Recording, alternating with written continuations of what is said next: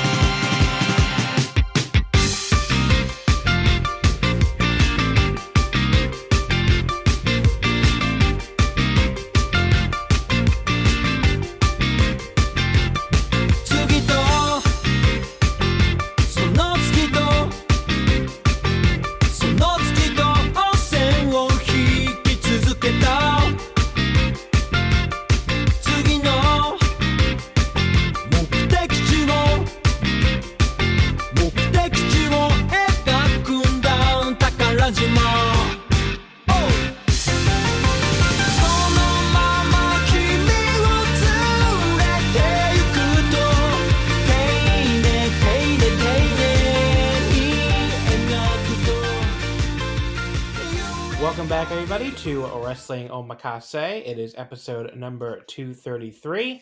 And this week, I am very pleased to be joined by a returning guest. Hello, Liam. Hi, Hi John. How are you doing? Uh, I've been better, as we just talked about off the air. uh, because sports, everybody. Let listen. Let me tell the mm. people at home. Yep. Okay. If you are not a sports fan, don't ever get started with sports. Okay, try something less damaging to your mental and physical health, like heavy, heavy drugs, for instance. Okay. Yep. Uh, maybe get get a gambling addiction, which I have that too. so I'm really in bad. Uh, maybe get maybe get some get into alcoholism. I don't know. What about uh, anime? Anime uh, well, anime is fine. I don't, I okay mean, that's, okay that's the only thing that brings joy to my life honestly is, at this point is watching watching anime. Yeah. Uh, I'm, I'm in the middle of watching Utena and it's okay. it's uh it is great. I don't know mm-hmm. if you've ever seen Utena but no I haven't no it's a, it's a fan- go ahead. I, I was just saying it's a fantastic show and it's completely uh, it's like it's sort of like if Evangelion was a Yuri, like a, oh, I said Yuri, if Evangelion, uh, God, was a shojo, not a Yuri. Mm-hmm. it is mm-hmm. sort of Yuri, but uh, also, you know, if Evangelion was a shojo, that'd be Utena, basically. Yeah. I've only just started watching Hi Score Girl on your recommendation from last year, and I am qu- getting quite into it. So I feel like sorry, I'm about watching to go... what? I'm sorry. Uh, Hi Score Girl. Oh yeah, yeah, it's really good. Yeah, yeah. I feel yeah. like um this this dark world of anime is about to consume me whole, and I'm kind of here for it.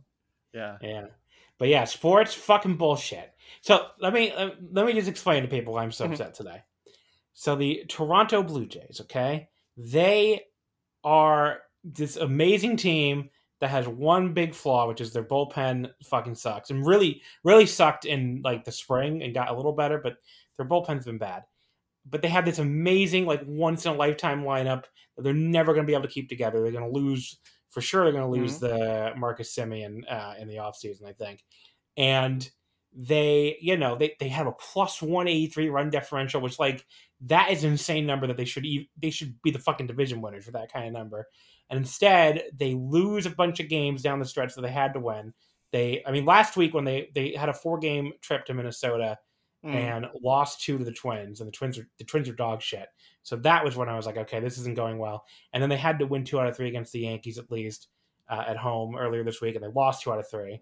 I was mm-hmm. like, okay, so this isn't going well.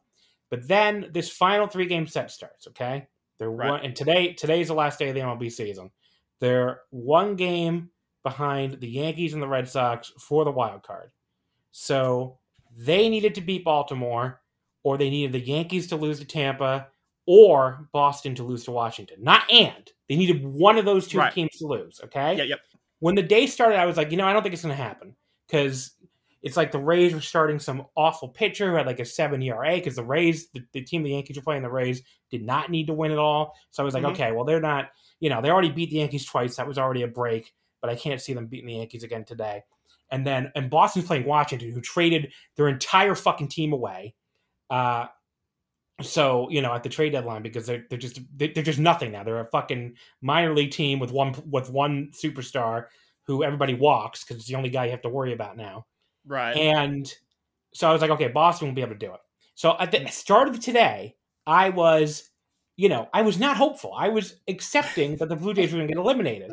So I put these three games on. I'm watching three games at once. The Blue Jays completely destroy the Orioles. That's not unexpected. I was like, okay, that's they had to Yeah. win that game to even have a chance. It's great. They were up like 12 to two, and like before the fifth inning or something. So I barely Mhm. pay attention to that one. And then the Nationals get out to a five to one lead against Yeah. the Boston Red Sox. And that pitcher for the Rays, who fucking sucks, somehow gives up zero runs to the Yankees. The Yankees only had one hit through, I think, like eight innings, but the problem Oh, was. Tampa, Tampa couldn't score either. So it was 0 0 going in the ninth inning. And then right. the Red Sox come back and tie and uh and and win that game against Washington seven to 5 Mhm. and at the same time the Yankees uh beat the Rays in the bottom of the ninth one nothing. So I had zero hope at the start of the day. My hope went all the way to the top in the middle of the day. It's like, oh, they might actually pull this off, and then it, it was just it was just to pull the fucking rug out from under me. So the baseball gods just fucking fucked with me today. Where it's like, I wish they just had like I wish they just let the Baltimore Orioles score ten runs on the Blue Jays or something, so I didn't even have to worry about nothing. The Jays lost, whatever, it's over. Instead, they let me think all the way until the end that the Blue Jays had a chance. We were Yeah. going to a tiebreaker tomorrow, and then it's like, oh yeah, actually, uh, the Nationals are going to remember the Nationals and shit the bed, and the Yankees are going to win a fucking walk off in the bottom of the ninth. It's okay. Fuck you. Fuck sports. Fuck baseball. I don't know why. Like again, cocaine would be better for you than Right, right, right. getting into fucking baseball. I'm, I'm so, and now I'm getting ready to be an absolute clown with the hockey season started. The other, the Mhm, other, mhm. uh, the other sport that I watch, you know, Yep. pretty closely. So hockey season starts next week. I'm sure the Rangers and Kings, my two teams, will both be fucking awful. Mhm. Uh, you know, I'm sure I'm getting myself set up for more sadness, but uh, I don't know. I hate sports. I don't know why the fuck I watch them. One of the So- worst life decisions. So I have a question and an observation. So I've never watched a game of baseball in my life because we don't have we don't have you know we we watch cricket down here. We don't watch baseball. Yeah. And it's you know basically the same in terms of like um you know lots of um. Well, actually, I had two questions.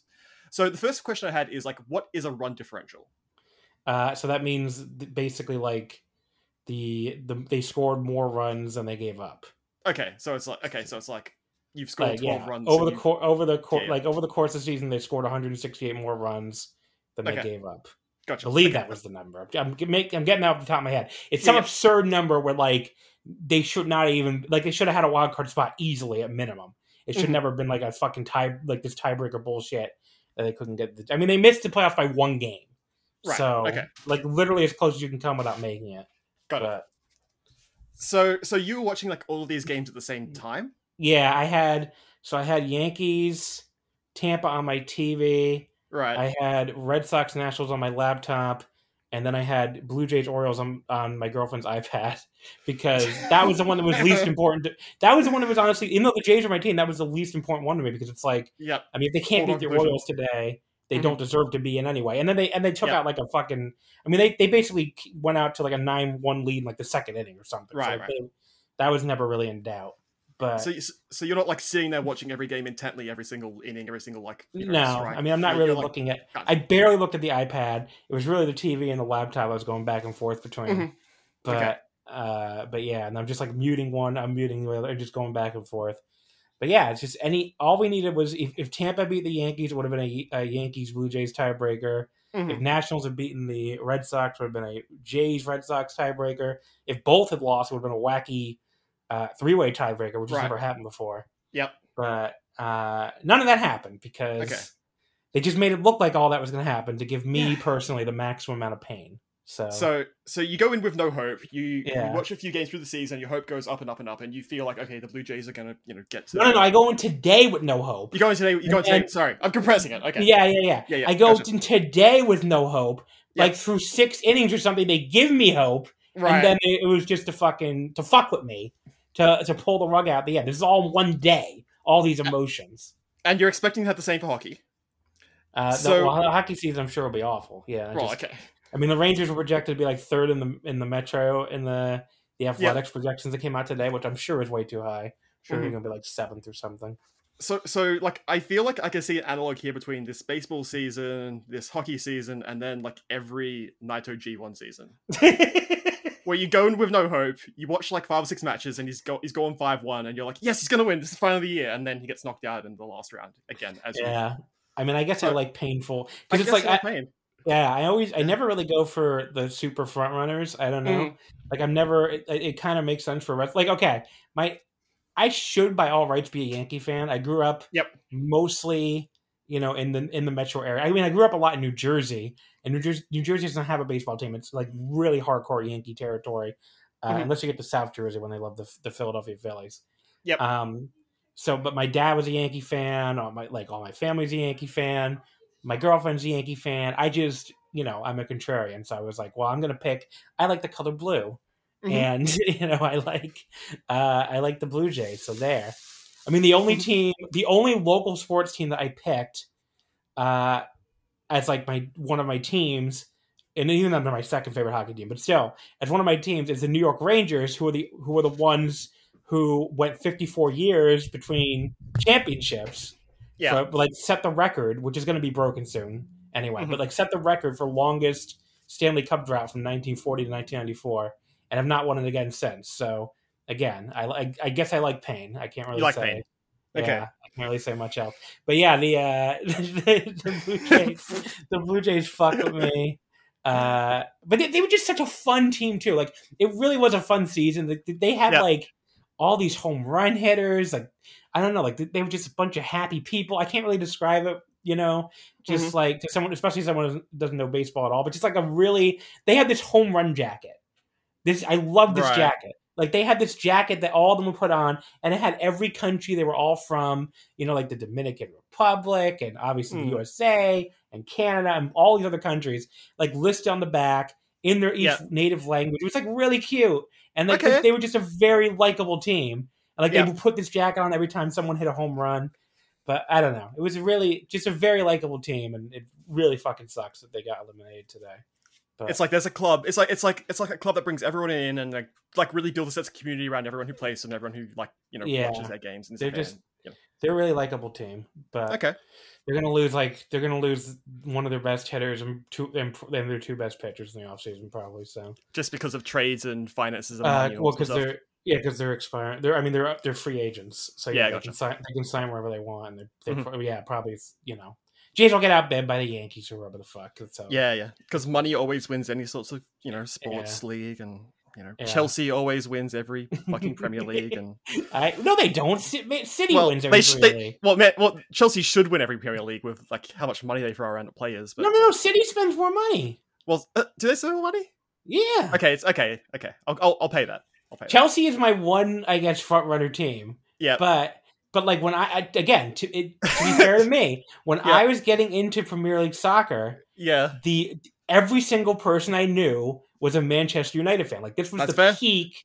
This was the peak of United dominating soccer. And they were the only team anyone I knew yeah. was a fan of. So I was like, okay, again, I like the color blue.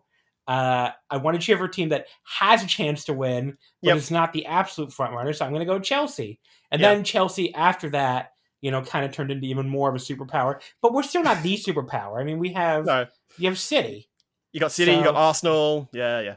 Arsenal. No, I mean Arsenal fucking Well, sucks. Huh? Well, they, they, they, all my Premier League knowledge is from like 2003 to 2006 when Arsenal were, you know, when you know when Arsenal were a power and everyone was in demand. You So There was a oh god, there was a meme.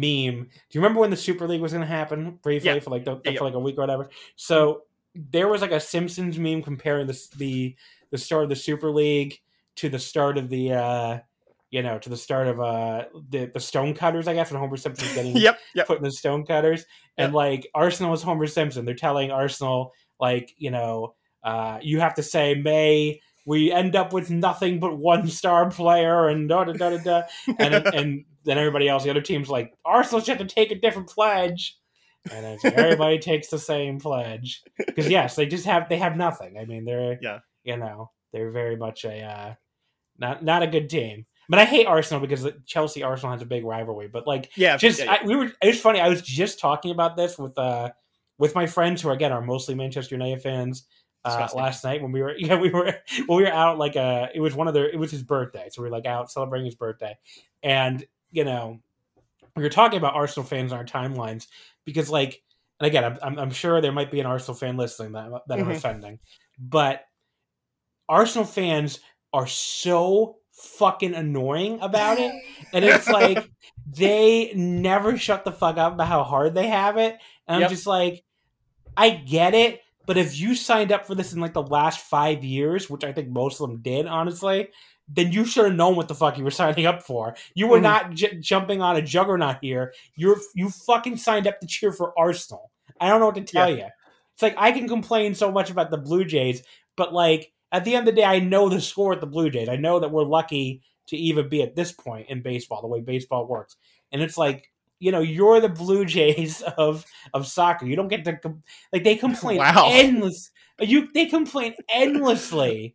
about Yeah. how about the like all the t- the money other teams spend how they never Mhm. spend any money on this and that i'm like you Mm-hmm. should know what you signed up for you're arsenal like come on Yeah. it just feels absurd after a while. It's like, like yes, you're like I get it. You're sad sack. I'm I I, I don't feel like you. I can only feel Yep. so bad for you.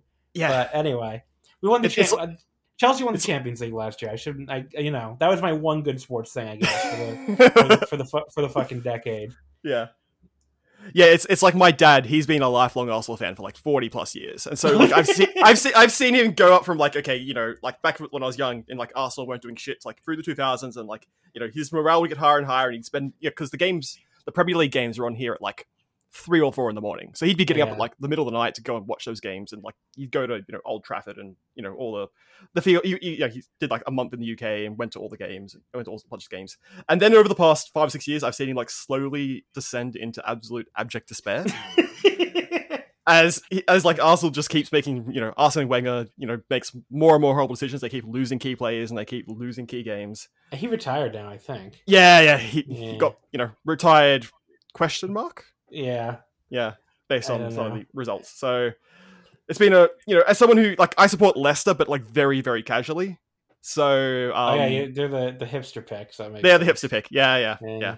Guilty as charged. So Yeah, But seeing yeah, them being able, to, yeah, seeing the Oh, uh, sorry. Go ahead. I was just gonna say, seeing Arsenal descend into, you know, irrelevance has been a um a point of joy for me over the past few years.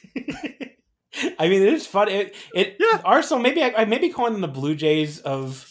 I mean, the, okay. I like what you're describing. Sounds like my dad with the Yankees, where he Mhm. complains endlessly about the Yankees. I just want to be like, like 'cause today he said something like, "Oh no, why am I a Yankee fan? Ah, this fucking team." I'm just like, Dad, you have seen the fucking Yankees win like 15 championships. I don't ever want to hear you complain, okay? The Blue Jays won two titles when I was like six years old. I Mhm. don't even remember it, and I wasn't even a fan yet. So I don't want to Yeah. hear you talk about how oh how hard you have it as a Yankee fan. They act like I mean that's what it what your dad sounds like, but really I mean the Yankees of uh of Premier League are obviously united. Yeah, It's yeah, the same thing where they're now they're now you know just not any good anymore. But like I don't know, like he like he. It's but what you describe your dad sounds like my dad, and it's just like I don't want to hear you complaining. Like you Mm-hmm. Guys won everything. Like I don't like. Oh, you haven't you haven't won since two thousand nine. Oh. There are twelve year olds who never saw the New York Yankees win a championship. Ha! I, my fucking heart breaks for you, and it's just it, it's just such stupid bullshit. But like, give me if you you guys need to like for my dad, it's over. Like he he Hmm. can never like every time he complains, I'm always gonna make fun of him because Yeah. he saw too many championships. If you're a Yankees fan who got in like 2005 or something, you've got like 50 more years before I can ever even come close to feeling bad for you. If you go 50 more years without a championship, maybe I can feel a little bad. But you still saw them win in 2009, so I don't Mhm. I don't want to hear nothing. It's the same thing like with the you know the LA Kings are my favorite hockey team. We won two championships in 2012 and 2014, so I will never complain about the Kings again. I mean that's Yeah. that's it. They- It's the Mhm. same thing with Naito. To bring it back to I was just gonna bring. I was just gonna say that. Yeah, I was I literally saw- waiting for the moment to. I saw Naito win the double dome, so Yeah. I'm never going to complain about his book. It's just, it's over. They won the Yeah. big one. Yeah. You can't when once you win the big one, even to me, even once. Like Yeah. you lose your rights to complain for at least twenty years. Like that's it. Okay, I can So- complain about the Blue Jays until I see them win it. I cannot complain about the Kings. I sure as fuck can't complain about Chelsea. I've seen them win Mhm. two Champions Leagues uh, with uh, you know mid-season manager replacements, which is like I don't know how the fuck that happened.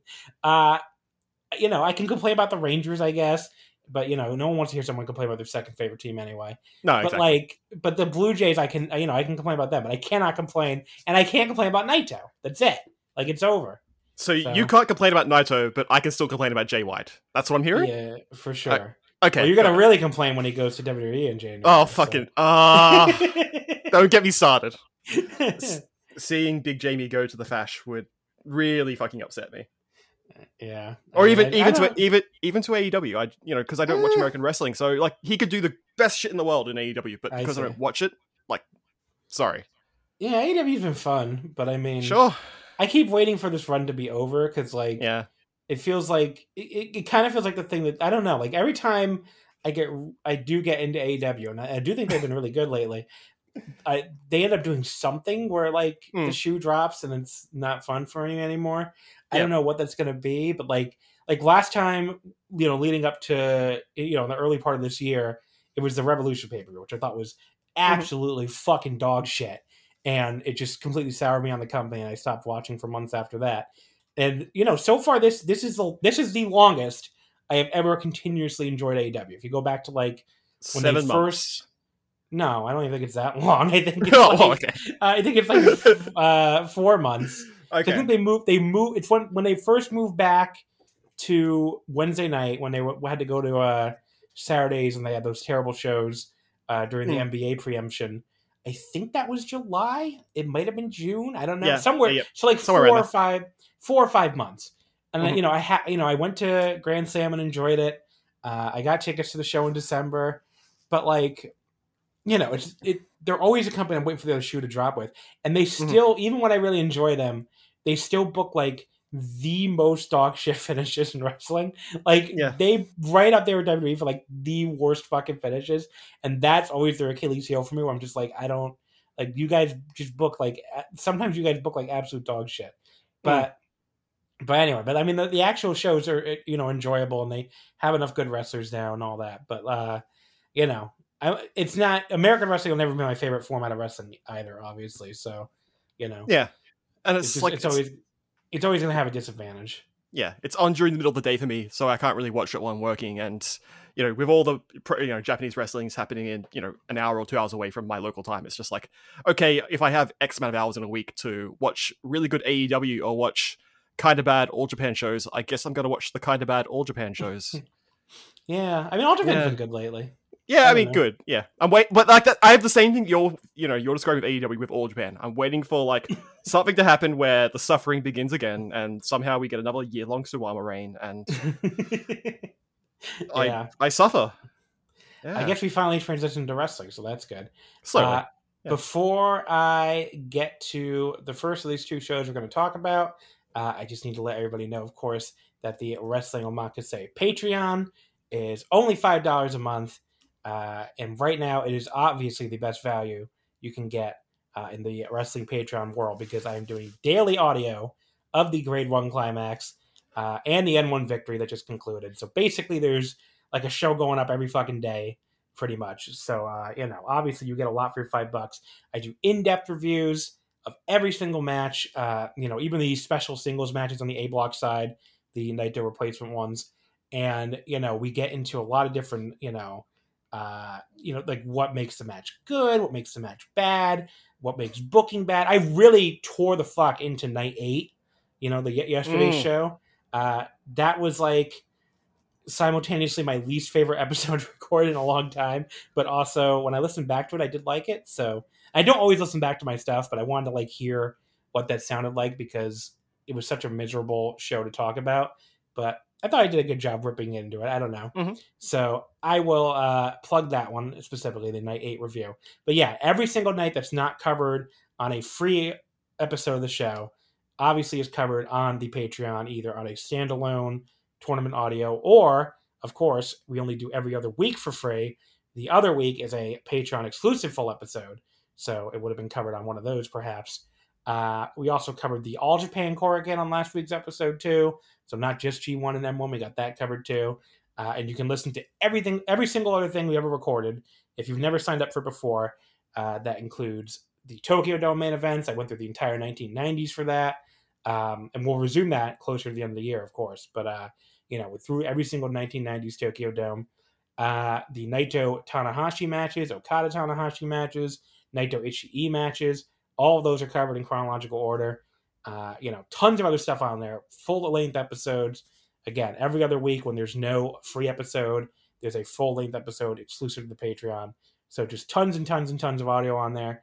Uh, and again, all of it is only five dollars per month, and it's the start of a month right now. It's October third as I'm recording this, so obviously you get your full value for the month. Uh, plus, you know, you, like I said, you can always go back and listen to anything from the past as well. So it's at patreon.com slash wrestling omakase. Uh, I hope you'll consider signing up and check out the great audio that we have on there for you. All right. It's it's great. I can confirm it. Oh yeah, you are a subscriber. Yeah, So there it- you go. yeah. Liam Liam likes it. Liam gives it the thumbs up. Which might not be, yeah, depending how much weight you put in that. yeah. Uh, well, Liam, what, what you're what a Leicester fan, right? That's that's your soccer team. So I Yeah. guess that's uh, it's it's good for hipsters. That's what you're saying. it's the hipster pick of Patreon. I mean, look, I am not going to sit here and say we are the most successful Patreon out there, but Jesus Christ, the Voice Wrestling Slack was listing off some of the other Patreons Mm, out there, mm. and I never feel more successful with mine uh, than when they start listing off some of the other ones. I'm like, hmm, somehow uh, hovering between 50 and like 65, depending on the week, uh, depending on the month, doesn't seem so bad when these people are Yeah. getting like eight. Mhm, and it's like, like some big names too. Yeah. like six patrons. mhm. I don't Yeah, there know. was one- really... there, there was one name I know who used to run a company that was fairly successful in the 2000s, early 2010s, and I think they have like what 12 Patreon patrons, Are you something like that. about Quackenbush? Oh, I couldn't confirm or deny that. Okay, I think. He has, does he have like that many? I thought it was like. I think it's- or something. I f- it's something ridiculously small for like his role in the wrestling ecosystem. yeah, and there's like a bunch of other ones. Like there's like other. There's whole sites that have like three. I am Mm. not gonna name names and like No, and like uh, make fun of anybody directly, but yeah, I don't know. I never, you know, I mean, uh, you know, my Patreon is a, it's a nice little side hobby, and it, it you know it has a lot more than a lot of other people. I have to say that. So And the best You part know. about it is you don't have to subject yourself to Raw or SmackDown reviews. To that that is very true. Yeah. I do not have to watch. I mean, watching night eight of the G one was pretty bad, but I can't Yep. imagine it's even one one hundredth of watching an episode of Monday Night Raw. So there you go. All right, so let us get into the first G one show we're going to talk about here. Well, the first show we're going to talk about, which is the Mhm. G one show, uh, night nine of the G one from today, Sunday, October third, at the Aichi Prefectural Gymnasium in Nagoya. Uh, one thing that's hurt the shows lately is these crowds have been utter dog shit. Yeah. And like for the people who, again, I, I went on this rant during my night eight Patreon audio, but I might as well do it on the free feed too, where more people will hear it. If you are one of these people who logs onto Twitter and says clap crowds don't matter, I can't even hear a difference in clap crowds. How can anybody claim they can tell who's over based on clap crowds? All these other trash takes I've seen the past year and a half. All I want you to do is watch the first two nights of the G1, either Mhm. one, night one or two in Osaka, and then watch either night eight or night nine, preferably night eight, because this crowd was Yeah. not great either, but they did get a little into some stuff. Night Mhm. eight uh, from Hamamatsu, which was a dog shit crowd even before COVID. Hamamatsu did not need COVID nineteen protocols to be a horrible crowd. They were they had lots of practice already. yeah. Uh, so if I want you to watch night one or two, and then watch night eight or nine back to back, and then fucking tell me that clap crowds can't make a difference, or Mhm. there's no such thing as a good clap crowd, all this other bullshit.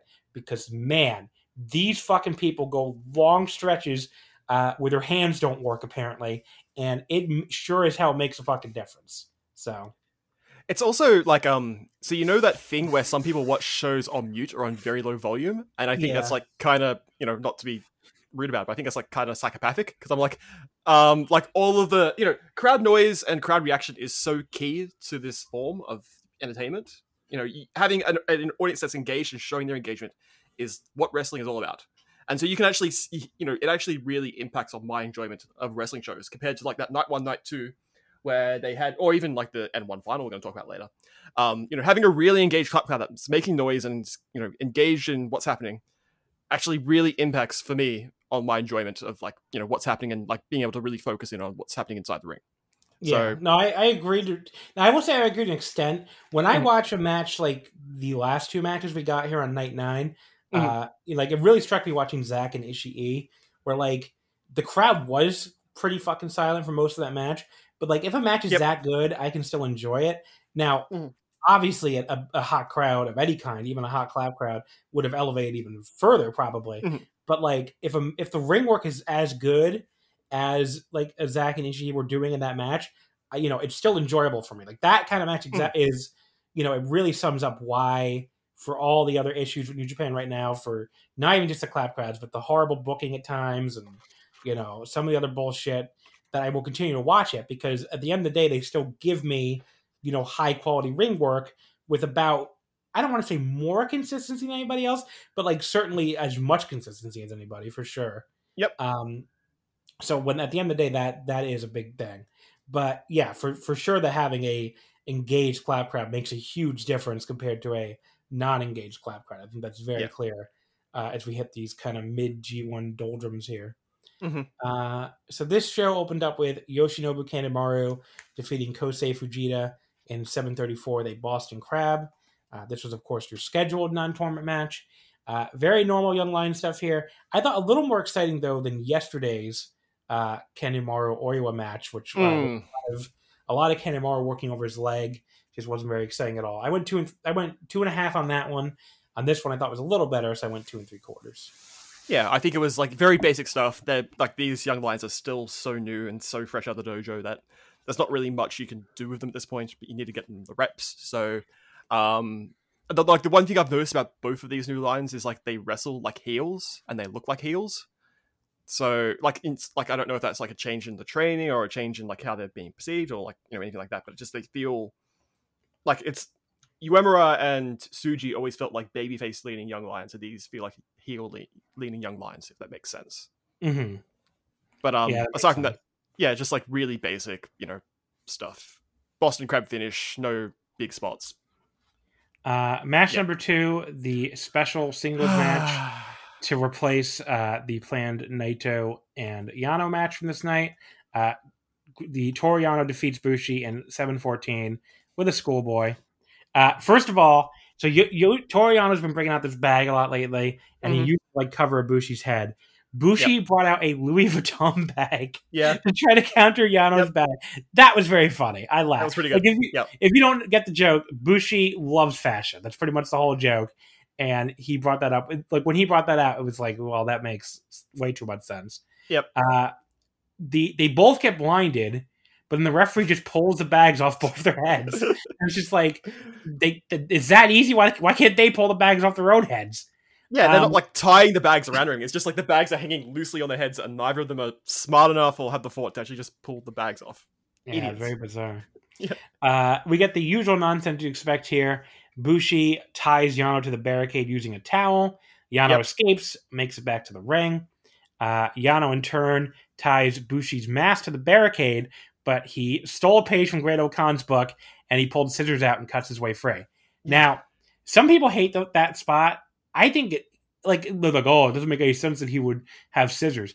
I'm like, what does it make sense about that? If you were going to wrestle Toru Yano, a wrestler who mm-hmm. loves to tie things, uh, why the fuck wouldn't you bring scissors? Yeah, like I think that's that's perfectly uh, you know logical. It's like, well, he thought ahead. I don't know. It really doesn't. That's that spot does not bother me at all, honestly. It's uh, also like, like um, it also responds to that criticism of like people don't watch each other's matches. It's like yeah. that shows you people watch the matches, like you know, other yeah. round matches and learn from them. Um, then uh, the ref gets blinded by one of these sacks, so he misses. Mm-hmm. He misses Bushi, rolling up Yano for the win. So Yano then low blows Bushi while he's taking the sack off the ref's head, and schoolboys Bushi for the win. Um, this was like amusing enough. I don't know. It was it was definitely Yeah. short, which I appreciated. Uh, I gave it the perfectly average two and a half. I definitely didn't hate it, so you know, it wasn't wasn't painful like that Yano Kenta match. So Oh, I disagree on that. I think that, that Yano Kenta match was pretty funny, but maybe I, that's just me. that one, yeah, that one really pissed me off for some reason. I, like I, I feel like half the half the shit with Yano is like, what kind of mood are you in? And Yep. at this yeah, point, at this point in my day, the Blue Jays had not yet tore my heart out, so I was still in a good mood. So there you Mhm. go. and Uh, like Bushi kind of sucks, so putting Bushi in with huge, huge and Yano makes sense in terms of like having a matchup, you know, a Yeah. makeup I match. don't- So I always think Bushi sucks is too strong. I think he's fine. I think he kind of sucks. I don't think he sucks. Okay. That makes sense. Yeah. I don't. I don't. hate- I always think feel like people are way too hard on him. Like I don't think he's Yeah. awful or anything. Just think he's like a perfectly average wrestler. I don't know. Maybe Yeah. maybe slightly below average. But yeah. he's like what? Okay, with Bushi, like first of all, he's never pushed very hard, and second of all, like if you're gonna be like an average wrestler or whatever, like if you could post like pictures in black and white, your hands making this weird vagina esque like uh hand Yeah. sign doing everything. Like he has a certain charm to him that a lot of other bad wrestlers don't have. So I Yeah. I enjoy Bushi. He's inoffensive. I could take some Bushi sometimes. Inoffensive is a great name, great word. Yeah. yeah great word for it. Uh, match number three, the for our first tournament match of the night. Uh, Kenta defeats the Great O-Khan in 1939 with a schoolboy. So Kenta goes up to four and two, and O-Khan drops down to four and two. Uh, I thought Kenta was like ve- he Kenta was like very amused by O-Khan, or Yeah. like he was like trying hard not to laugh during O-Khan's Yep. uh, entrance, and Mhm. then he like briefly mocked some of the entrance mannerisms like before the match. Like it was very brief, so you may have missed it, but like he no, I got that was. Yeah, yeah. Well, I, I, I guess I meant the, the audience. Oh, anybody, anybody may have missed it. Yeah. I, I knew you saw it, Liam, because you had the eyes of a hawk. But people at home, people at home, it was like very, very brief. But yeah, he was like kind of like doing a little shakes, and I, I was, I thought that was funny. Uh, so before the match, Kenta tells O-Khan he has to do like a very, very humiliating bow to him before if he loses, and O-Khan just kind of laughs this off. Uh, Yeah. There was some fun mat work here. O-Khan, especially, he he looked like vicious on the mat, which is all kind of hard to do at times. Like he looks like he's actually hurting his opponent instead of just you Yeah. know putting him in random holds. Uh, he won't break his holds when kept us in the rope, and he does uh, just does a great job looking like he's gonna break somebody's arm or leg or something. Mhm. Uh, and I really liked his like takedowns here. He's very smooth mat transitions. Um, he got a head and arm choke at one point, but Kenta kept like pulling on his braid to try to escape. Uh, but then he finally did make the ropes, and then but O-Khan just kind of like beats on him before he actually lets go. Uh, there's this really vicious exchange of slaps soon after the 15 minute call. Yep. They just slap the piss out of each other. Mhm. Uh, and then Kenta finally puts him down to win that exchange. He goes for go to sleep. O-Khan escapes using his claw. He goes for the eliminator. Kenta hits a counter knee in midair. That looked cool. And goes for go to sleep again.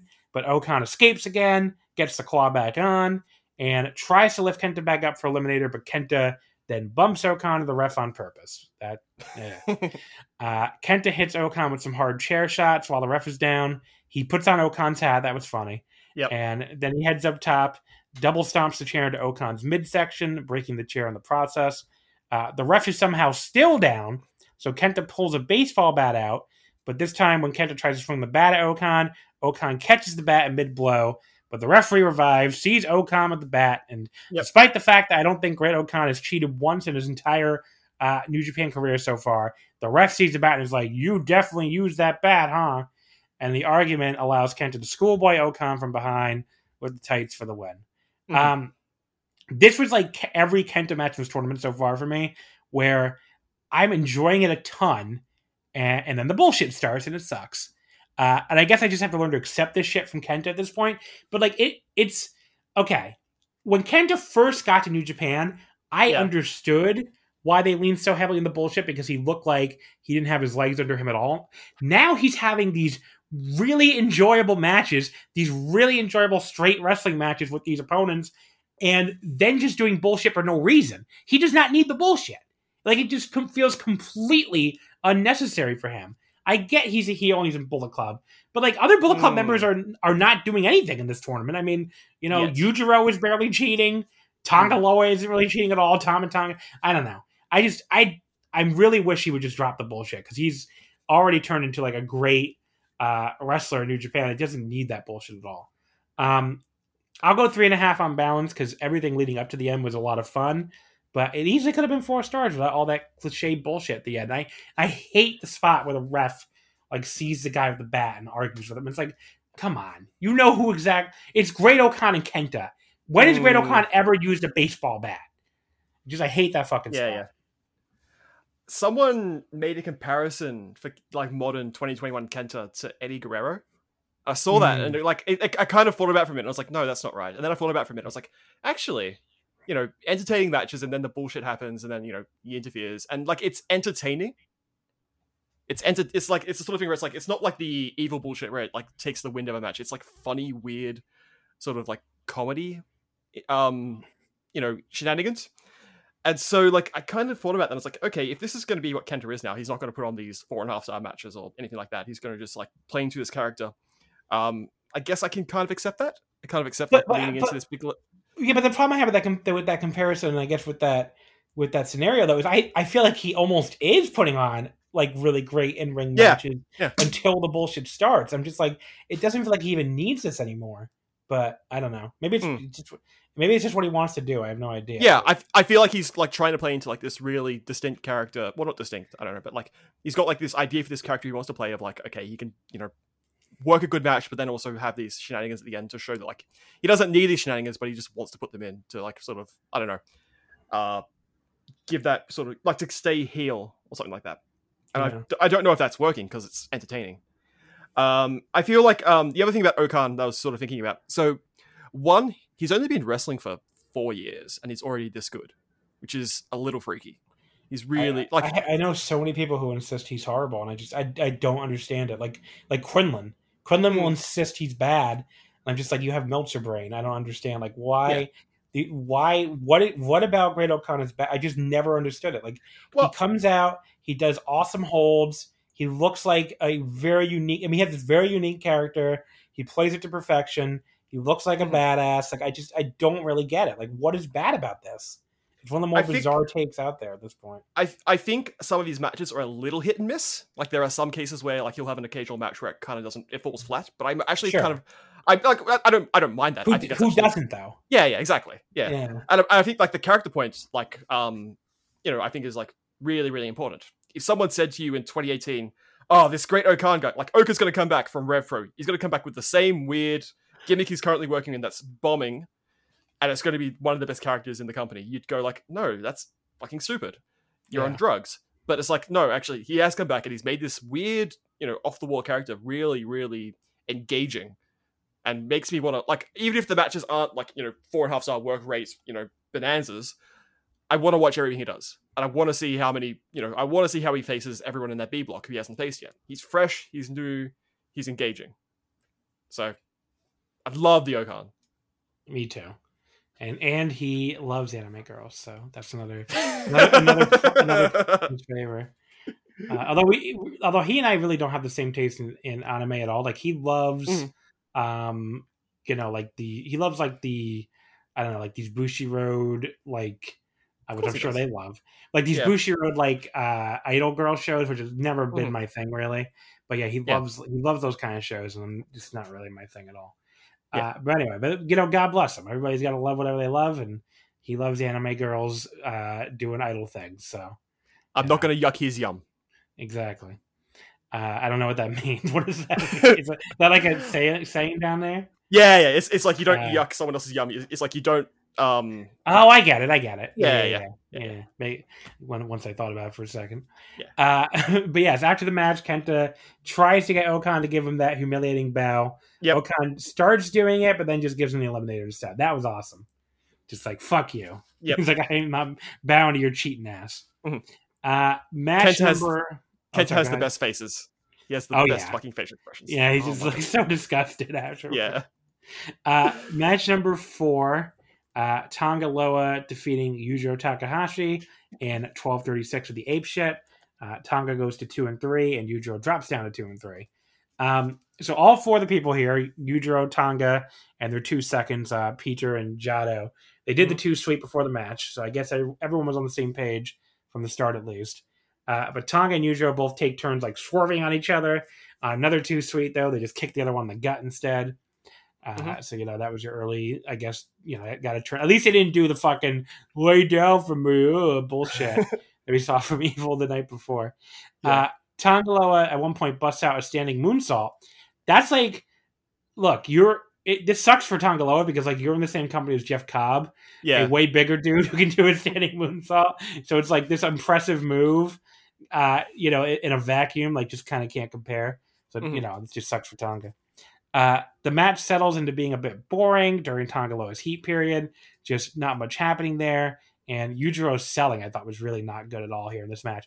Like at some point, Tonga has him in some kind of wacky rest hold, and mm. Yujiro, you know, the camera's pointed right at Yujiro's face, so Yujiro's looking straight in the camera, and he's making this face where he looks like I, I, I honestly don't know what he was like. He's trying to act like he's in pain, but it looks mm-hmm. more like he's trying to act surprised.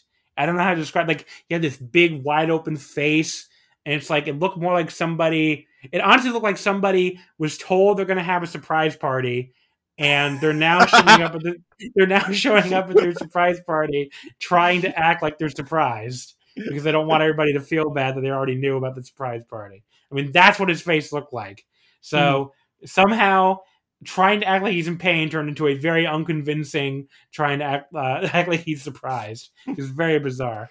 Uh, but Yujiro's little comeback after the five minute mark that was better, and that's definitely mm. where he excels at playing underdog. Uh, yeah. He does a nice tope to the floor too. That got some you know gasping out of the crowd, which uh, you know this crowd was not exactly making a ton of noise. So mm. uh, Peter, Peter, one but like her dancing was just kind of funny. Like she looks the, she's like dancing with the clapping or something, but like I don't know. It's not often you see a woman as attractive as her look like an absolute dork, and she kind of looked like a huge dork the way she was shaking around. I'm like, you're supposed to be a dancer, aren't you? Like you're. Yeah. This was not very good dancing. Like I don't know. Maybe they weren't giving her a good enough beat or something, but it was very weird. I guess it's uh, hard to dance in heels that high. I suppose. Yeah, that's that's true. Yeah. Too. I well, I, I, I mean, people do it apparently, but well, uh, yeah you know, at, at certain establishments. Mm. Uh, Yujiro and Tonga they go back and forth looking for their signature moves. Uh, mm-hmm. Yujiro eventually lands the Olympic Slam and Miami Shine for near falls. Uh, Tonga comes back though, nails the ape shit out of nowhere, and that gives him his first real win in the tournament. Because remember, his two points, yes, uh, were the Naito, uh, you know, forfeit match. But yeah, this was fine. Not anything more than that. I would go. I went three. Maybe that's a little generous, even. Uh, it was boring early. Yujiro selling was goofy, but I thought it picked up enough down the stretch to call it a fine little match. I don't think it was bad, certainly, but like you know, both these guys have had better matches in this tournament so far already. So you know, what are you gonna do? I thought they had a good idea of like Yujiro trying to counterplay Tonga Loa and try to use his momentum against him a lot. I thought like that risk, like that wrist clutch back into the Olympic Slam was kind of cool, but like this is an okay match that the crowd did not give a single shit about. So, yeah. yeah. Uh, Tonga Loa helped Yujiro up afterward, even kind of helped him in the back. So mm-hmm. no signs of Bullet Club dissension there, at least. So Bullet Club is fine. All the all the evil and uh, God, who the fuck was he facing the night before? Chase Owens. uh, I'm sorry. Chase Owens. Oh yeah, that evil and Chase, yeah. all that stuff the night before. Yeah. You know, this was a much more amicable amicable end, I guess, than uh, Evil and Chase the night before. Like where Chase gave him a two sweep, but looked so angry about it. Mm-hmm. Uh, up next, we have the first of two matches that kind of saved the show. I mean, eh, yes. maybe that's too strong. Eh, eh. The local card wasn't that bad, but Tomohiro Ishii defeats Zack Sabre Jr. in 1840 with the vertical drop brainbuster. Uh, Ishii moves up to three and three, and Zack suffers his first loss of the tournament. He is now four and one. Disgusting. Uh, Zack gets the European clutch on Ishii, very nearly pins him with the European clutch in the first minute or two of the match. Uh, it was a very, very close near fall. Really cool ending to a fun little opening sequence.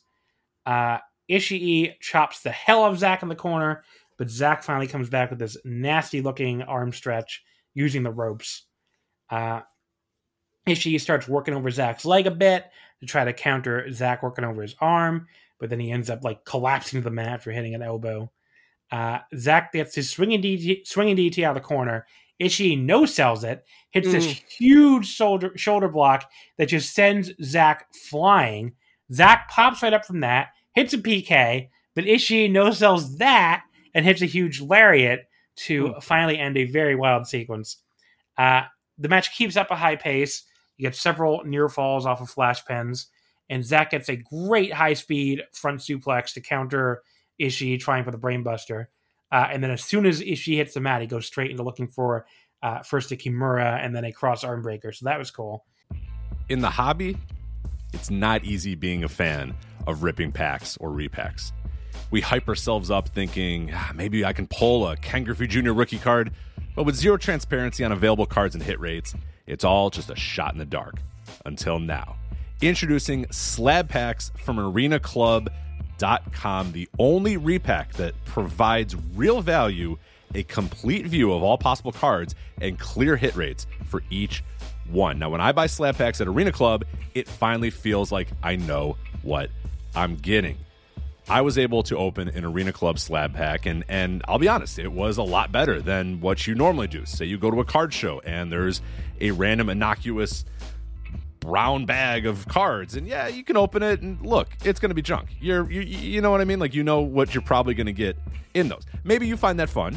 And sometimes I do. Sometimes I like just opening up cards and saying, "Ah, hey, look at some random cards, or whatever." But if you're really in this game to to find value and find particular cards, it sucks to have to buy these mystery packs, and it ends up being you know almost nothing, you know, nothing of value.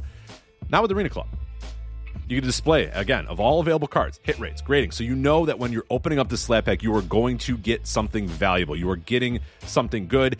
And Arena Club, in addition to having those great slab packs we just talked about, is also a marketplace for card collecting, buying, trading, selling, displaying, all that sort of stuff.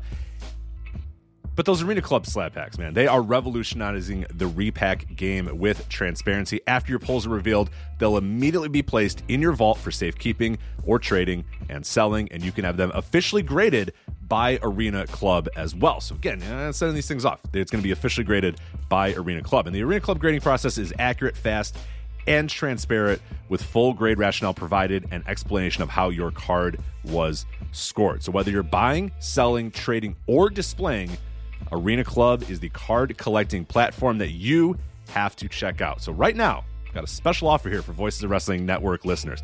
You can get 10% off of your first purchase by going to arenaclub.com slash VOWnet. Again, that's arenaclub.com slash VOWnet. Now, that's a crazy offer. That's 10% off a $400 slab pack. $40 off right there. 10% off your first purchase. No matter what that purchase is, 10% off. Again, that's arenaclub.com slash VOWnet, arenaclub.com slash VOWnet for 10% off your first purchase on Arena Club. And we thank them for sponsoring the Voices of Wrestling Podcast Network. He then switches to a triangle. Ishii sells like he's going out, but he's finally able to recover and just starts stepping on Zack's face to get mm. him to hmm. break it. That was awesome. They've, they've done that before, I think, in the yep. previous matches, but it's a great spot.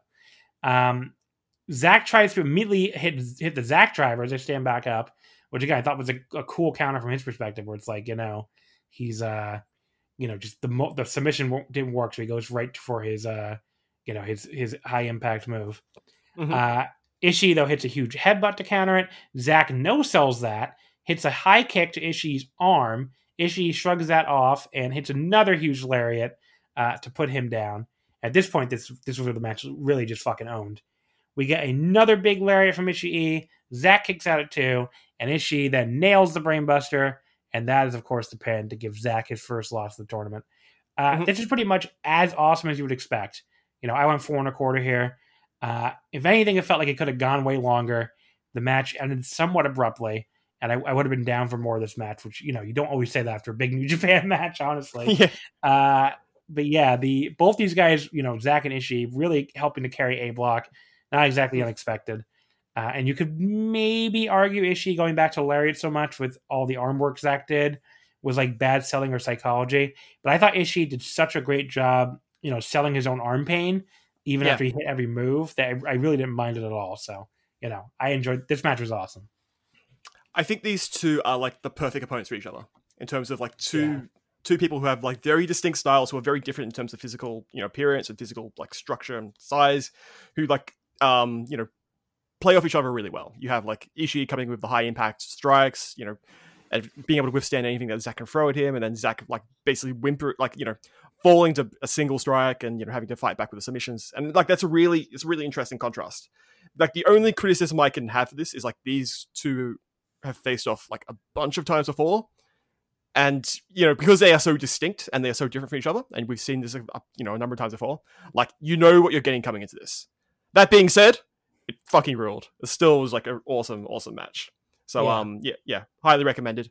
I've, I've got to give criticism to Ishii for trying to, you know, screw the rightful G1 winner again by beating him. But hey, one year, one year. um, the this, by the way, evened up the the career series. So it was Oh, really? 3-2 Yeah, it was three two Zack entering this match. So it is now three three. Well, They kind of talked about this like so Zack had gotten all of his wins in the past in the G one. So if you look at it, Zack beat or or two of his three. So Yeah. Zack beat him um, in the 2017 G1. He beat him in the 2018 G1, and he won their last meeting, which is where he won the RevPro title back from him at Wrestle Kingdom 13, uh, January 4th, 2019. So this was their first meeting in almost you know like like almost three years. years. Yeah. Uh, Ishii's two wins came in the uh, the U.S. title tournament, their first ever meeting in July 2017, and then he beat him in New Orleans uh, during WrestleCon 2018 to win the RevPro title. So this was Ishii's first ever win against Zack in a G1, and it was you know like I said, they evened up the career series uh, at three and 3 Mhm.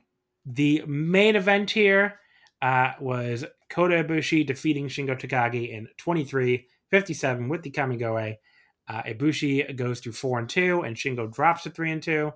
Uh, Shingo and Ibushi they definitely start slow here. This was paced the way you could t- sort of tell they were going long. I believe this was easily Ibushi's longest match uh, since coming back from his uh, you know illness. So you know it was good to see him uh, kind of work his way into a 24 minute match here and maybe Yes. get into that pace again because you know I think people are kind of wondering like okay can he just not go long because he's doing a lot of like you know the, the match with Tanahashi at the dome I think went 19 minutes and 1747. Oh, seven. Oh, there you go. Thank, even Yeah. even shorter I thought. Maybe it was like the G his last big G one main event went like 19 minutes. I don't know. Yeah. but yeah. I mean, yeah. So you know, just like it was good to see him go a little longer here. Uh Ibushi at one point hits like this really nice stop Rana from a standing position that sends Shingo all the way to the floor. So Kota can hit a really nice Asai moonsault, and he does it off the top rope instead of the uh, you know Mhm. instead of the second rope like we usually say. Uh, of course, he lands right on his neck in the process. Not not very surprising. Um, then we get a uh, very hard strike exchange with between Ibushi's kicks and Shingo's chops, but Shingo puts a stop to that just before the 15 minute call with a nice dragon screw. And I love that he lifted that move because from Tanahashi, because first of all, it Mm. kind of continues his, um, you know, his uh, his whole like you know move thief character he has going in New Japan, but more importantly, he's the fucking dragon. So it makes a lot of sense that he has Oh yeah, the right. dragon screw. Yeah, Yeah, yeah. Uh, Ibushi hits a very nice short arm lariat at one point, but Shingo no sells it, hits his own lariat. Uh, Ibushi takes this huge flip bump, uh, just and then and like, but then like kind of still pops right back up, and then German suplexes Shingo, but Shingo no sells it, hits this big running elbow to the back of Ibushi's head as Ibushi's sitting there kind of like grinning like an idiot uh, Hmm. over what he just did or something. It was very weird, honestly. He was just kind of sitting there grinning, like, "Yeah, look what I just did." Um, but yeah, then uh, Shingo like then just like fucking murders this dude with his lariat from the left. Like the moment Ibushi avoided the pumping bomber, that was a really really cool spot. Uh, he then hits Made in Japan for a close near fall, but Ibushi comes back uh, with the Bomaye, hits his sit out last ride for a two count just before the 20 minute call. He tries for Kamigoe, but Shingo is too strong. He locks his arm together to, ke- to keep Ibushi from pulling him in. He headbutts him in the chest a couple times, hits this great counter punch right to the face, uh, and then a huge headbutt. Then he like again. I don't know if this was meant to be a move thief thing. I, I kind of feel like it was. He hits this big knee to like a kneeling Ibushi's head, Mm. and I, I don't know if I've ever seen him hit a knee attack at all before. So I guess you could argue, yeah, It's weird.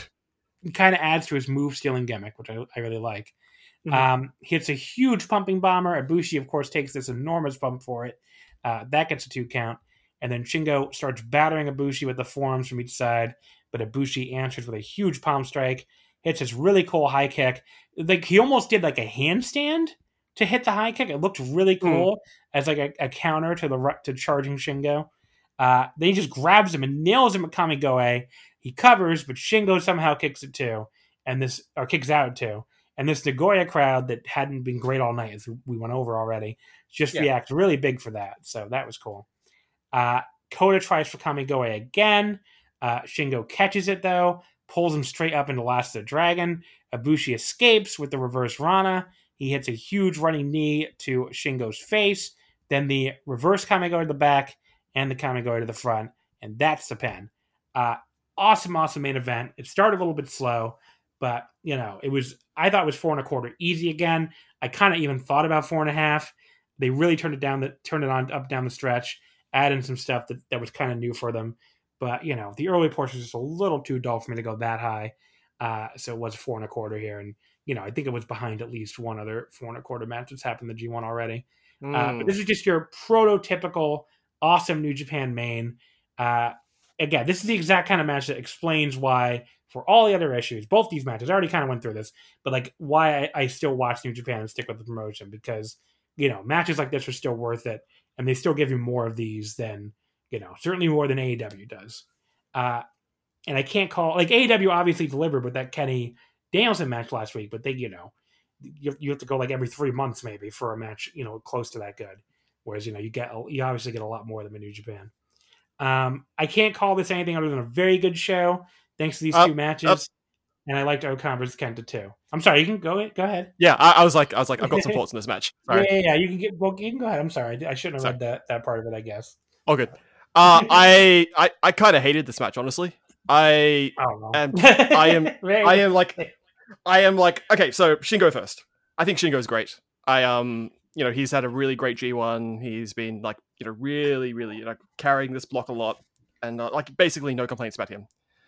Fucking Kota Ibushi. I You're like the number one Ibushi hater, so well, I just okay. so I feel like he has peaked in this company, um, and he will never reach that height again. And like, um, like I don't know, like I think his G one has been kind of like I don't want to say crap, but it's like very below par and very below standard. I think, and I feel like he, this illness he had has like really affected the pacing of his matches and sort of the level of like cardio he has. And I think he's still kind of recovering from it. Well, I, they I find it interesting you said about this match because I thought this was like I would have agreed with everything you just said up until this match, where I thought this was like this is the most classic Kota I thought uh, we looked we got all tournament. Oh, I felt like it just like dragged on and on and on, like especially in the first ten or so minutes, and I got really distracted. Like I could hear him breathing, and like I could like like it mm. like it really took me out of it because like Shingo was working his chest, doing like all the stomps on top of the chest and all that sort of stuff, and I felt like I don't know, like that was like a weird, not not a weird decision. It makes sense considering in storyline, but it's like.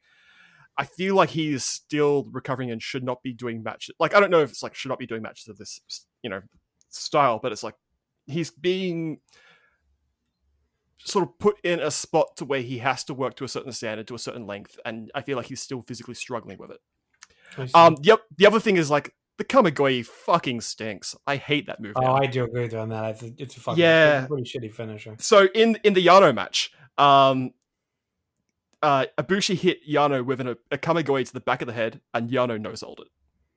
And I was like, and I was like, what the fuck are we doing? What are we like? We're actually, you know, everyone has to take eight fucking kamigoyes to lose a match. You know, you have to go through the first kamigoye and they kick out, and then you, you know, put the knee pad down, and then you hit in the back of the head. And it's like, uh, like I don't know what it is, and I might talk about this later with someone else, but it's like, it feels like a lot of the Ibushi matches feel like he has to get all of his shit in, especially Mm. recently. And it's like, okay, everyone has to go down to three fucking Kamigoyes, and I'm just, I'm so done with it.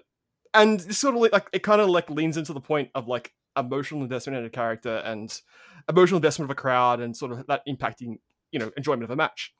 Um, you know, I think other people, you know, as you say, I'm probably like the number one Kota Ibushi hater, you know, in this particular sphere of, you know, wrestling Twitter or whatever. But it's like I am so not invested in his character anymore. I think it, and so like, and that really hurts my enjoyment of this match and of like his G1 as a whole. I feel like he's kind of really, just kind of over it. and if he wins this block, I might quit. I might actually be done for a while because you know he needs like some sort of complication or some sort of um you know challenge to go and face. He really shouldn't be coming back from an illness that bad and beating Shingo in a competitive match yet. I don't think. Yeah, all that's fair. I don't know. I just didn't. I mean, I agree with you. The opening part was slow, but I just thought it was slow in the typical New Japan long match kind of way, Mm. which I don't know. It doesn't bother me really. Um, but you know, I mean, if the match had a flaw, that was obviously it. But yeah, the rest of the match, I thought Kota looked like classic Kota, which I thought was, you know, good to see because, like you said, it didn't. It wasn't always the case in his some of his earlier matches. Yeah. But I don't know. I definitely not. I don't have a strong problem with Kota as you do. That's that's Yeah. very clearly. I mean, I think he's been. I don't think he's been the like. I would put him like probably fourth best in the block or something. But like you know, Uh, maybe. Yeah. yeah, behind Sh- Shingo. I mean, Shingo and Zack are ahead of him f- for sure. Yes. Yeah. Yeah. And then it's like, how much do you like O-Khan, uh, Ishii, maybe Kenta. fifth, Kenta. I mean, Kenta can't be that high for me with the bullshit, but Well, okay. you know. Anyway, I don't know, but I, I thought I think Kota's been good. I definitely think he. I thought he was great in this match, but Shingo was is just on a, on another level right now. yeah. so- Shingo owns. Shi- Yeah, like, Shingo. Shingo really, I thought carried it probably. you know, Yeah. if if Kota Ibushi is past his peak in this company, which I think he kind of is a little bit, Shingo is at the peak right now, Yeah, so. and he's killing it. So There you go. All right, so that is our. But I want to be clear. I do not co-sign the idea that Kota Ibushi's like washed or anything. I think he's still a very good wrestler, but you know, it, it does kind of feel like maybe he does need a longer, a longer trip back to the top or something. Because yeah, it does feel a little weird. He's just gonna come right back and you know get right back Well- to the it's like, what else can he do? yeah. I mean, he has It's that one- Naito problem where it's like they won, they won the big one already. Yeah, and you know even Okada kind of, but I mean Okada they just keep shoehorning him back to the top anyway. So Well, I think the Okada problem is a little different because Okada's just got put into the main event and has been there for the past nine years. Whereas with, you know, with Naito and with Ibushi, I think Ibushi to a greater extent, like they've won like every title in this company. They've won the New Japan Cup. They've won G1s. You know, they've won, you know, Tokyo Dome main events. It's like, what's new for them? yeah, I mean now I kind of And- want to see Naito get his big injury. Uh, Hmm. You know, return from injury is going to help him a lot. I think. Yeah, Yeah. I think I think Naito can overcome that because Naito has significantly more charisma than Ibushi does, and can get by like can use that to get that emotional investment. Yeah, but I don't know. Bushi does feel a little lost in the shuffle right now. That is for sure. Yeah.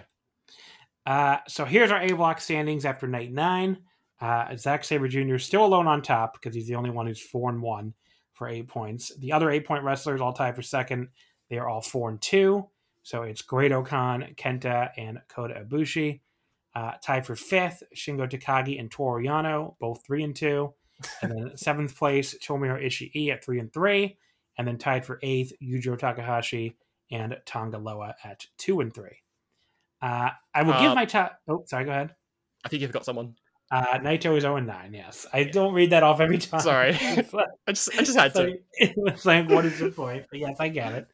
Uh, the top five matches after night nine, because there were uh, there was a new addition here actually. Uh, the fifth place match I still have is Okada versus Hiroshi Tanahashi from night two, the only B block match that's in the top five. Uh, that is four and a quarter. Actually, five through two are all four and a quarter, so it's easy to say. Uh, fourth place, Zack Sabre Jr. versus Shingo Takagi.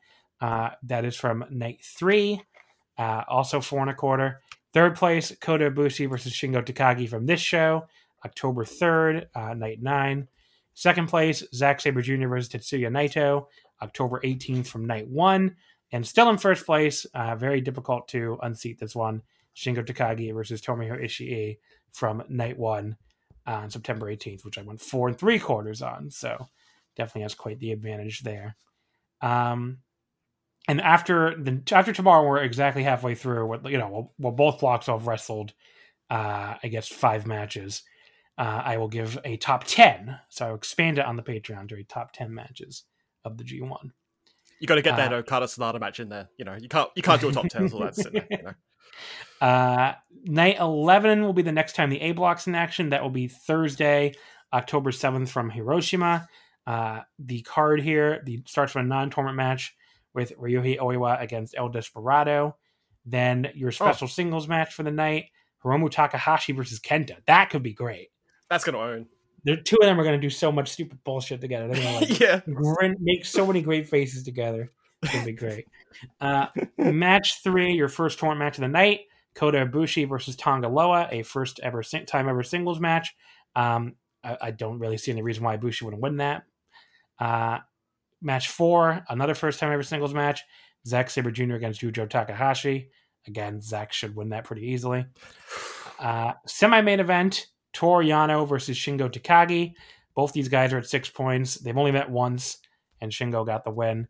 I, I would assume Shingo wins, but you know, Yano can always be anybody. But just it just would seem weird for Yano Well- to get the win. Yeah, I mean Shingo kind of has to lose three times, right, to not win the block. Yeah, so he's already what he's lost. He's, He's lost twice. He lost twice already. Yeah, so he can lose Yeah. one more. Yeah. Uh, the So- main event, another first time ever singles match. This one I'm excited for. Tomohiro Ishii versus Great O-Khan. Uh, I think O-Khan's gonna win. I think he's Yes! he lost two in a row. I think he's gonna get this big win over Ishii to keep him in the running. And you know the the thing with O-Khan is he has to really have racked up points going the last night since he's the guy who does, he was supposed to fight Naito on the last night. So Mhm. you know the last night he's gonna be just in a special singles match. So you know he's got to rack the points up before then. Um, you know this is a pretty weak A card. Obviously, he was originally supposed to have Kenta Naito to help it a little bit, but uh, you know even then I think it was kind of one of the weaker A block cards anyway. Um, But it's really a one match show here with Ishii and O-Khan, and then Hiromu Kenta as a non tournament match is easily the second most anticipated match here. So we'll see what happens. Uh, of course, the next G1 show is actually tomorrow, and just both these shows will be covered on the Patreon. So patreon.com slash wrestling. That is a B block show from Korakuen Hall with Okada and Sanada in the main event. Uh, Goto the Jobber against Yoshihashi. Wow. And- that's, that's how they book him. That's Yeah, zero points right there with Chase Owens. He's going uh, zero five. Taichi and Cobb and uh, Tanahashi and Chase, Evil and Tama Tonga. So I don't know. See what Okada and Sanada can deliver. I guess it's another kind of one match show. Tomorrow is uh, also three on Abema. If you don't have to be subscribed to World. Okay. Oh, it's free on Abema. That's true. I think it is free on World too. It might be I free on World they- too. Yeah, I think any Abema shows I think also air free on World as well. So Yeah. yeah, I think Kevin Kelly was talking about that. All right, so there is your G1. Let's move over now to the N1. Uh, of course, Yes. the Noah, the Noah tournament. Um, so the N1, uh, like we've been covering it every night of it along with the G1. I thought it was a very mixed bag of a tournament leading into the final here. I mean, you know, I kind of went over that on the Patreon, but you Mm. know, it just it didn't it didn't peak super high for me. You know, my four of my top five matches were just four stars, and then you know after that was like a three and three quarters. So nothing like really got above that four star level. And then um, you know, there's a lot of stuff that I thought was very middling in the tournament as well. Uh, even some outright bad stuff too. So you know, Mhm. it was kind of a mixed bag of tournament. I will say the final night at least ended on a, on a pretty strong note, so that was nice. I mean, the finals here, uh, you know, the final match, which we'll get to, was awesome, uh, absolutely outstanding, and the two semifinals were pretty great too.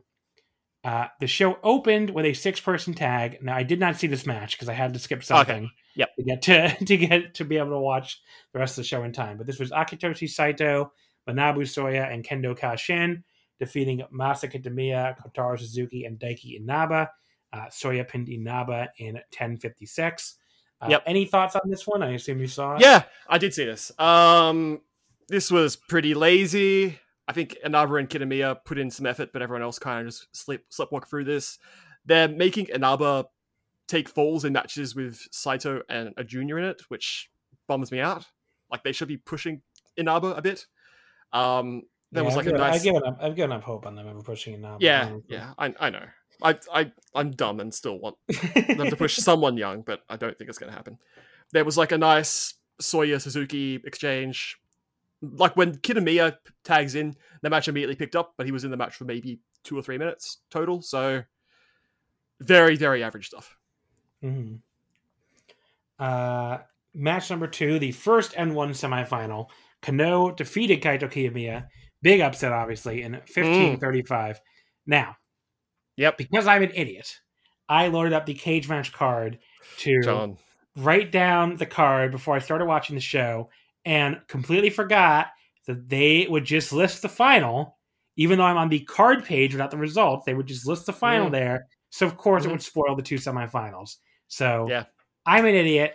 Uh, I shouldn't. I've, I've I've done that kind of thing a million times with cage match and somehow never learned my lesson. So uh, I just saw Kenoh versus Nakajima. I was like, "Fuck off! How did I just spoil that?" and it was like an actual huge upset too, and I completely Yeah. spoiled myself.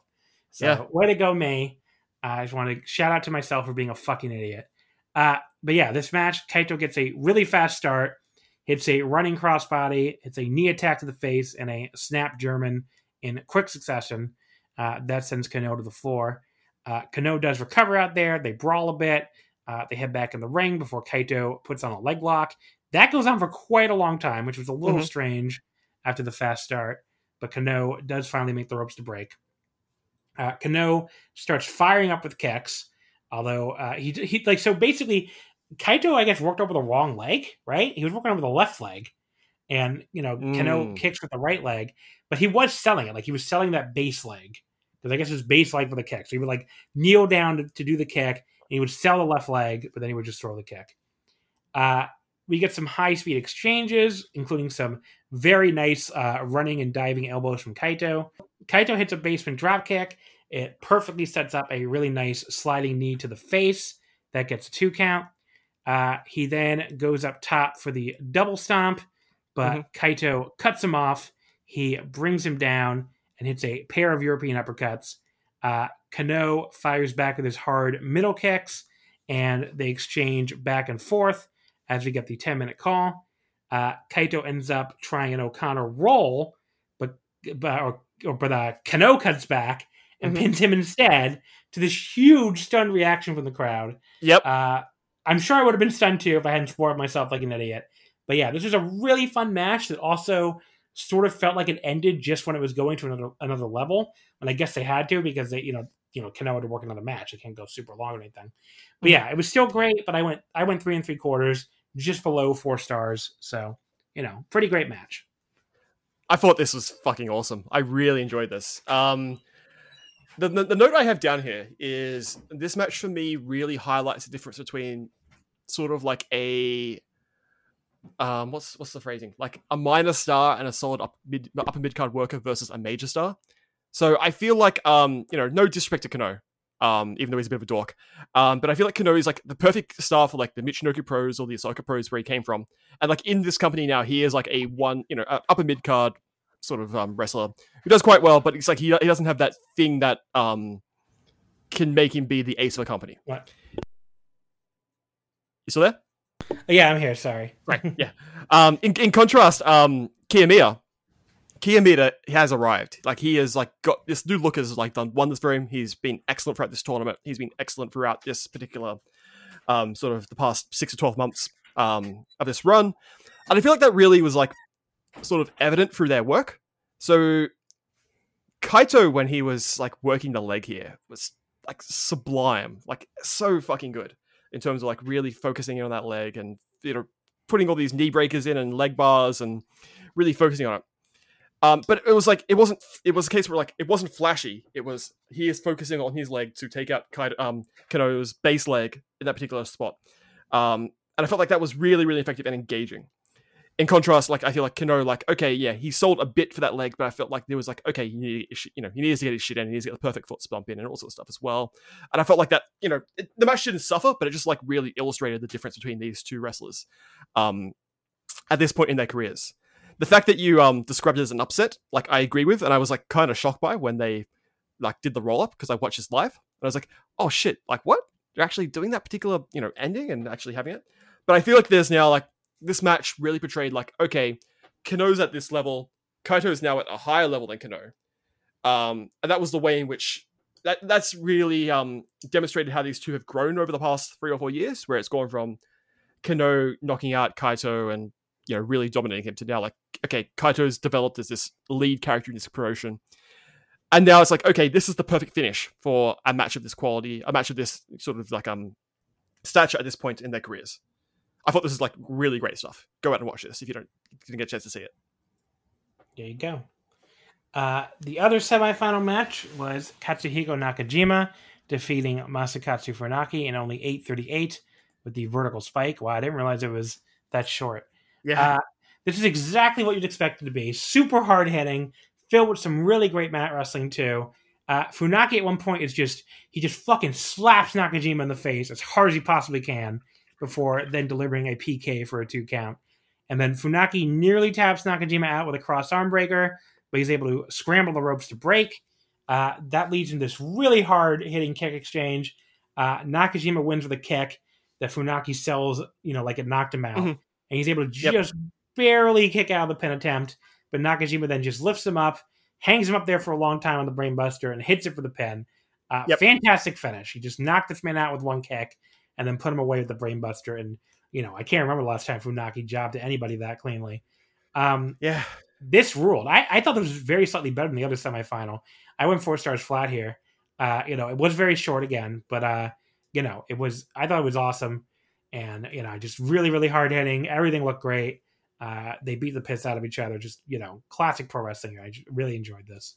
Yeah like Funaki is what, 54 or 55 and probably can't work a 20 minute match at this point. So why make him work a 20 minute match?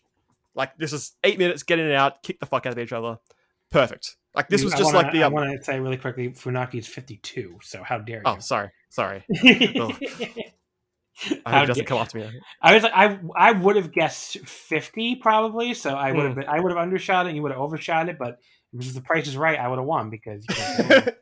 well, he's been he's been working since like 1985, which is ridiculous. Um, yeah, I felt like like I love that um the Fujita uh Funaki match from the the last block night as well. But I was like, yeah, this this was even better than that, and I really loved the you know sudden ending. Get on with it, you know. Fuck yeah.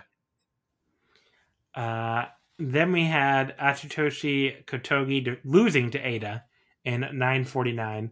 So this this match, you know, was to set up the junior tag title challenge with him and Nosawa against Kotoge and Ohara that's coming up.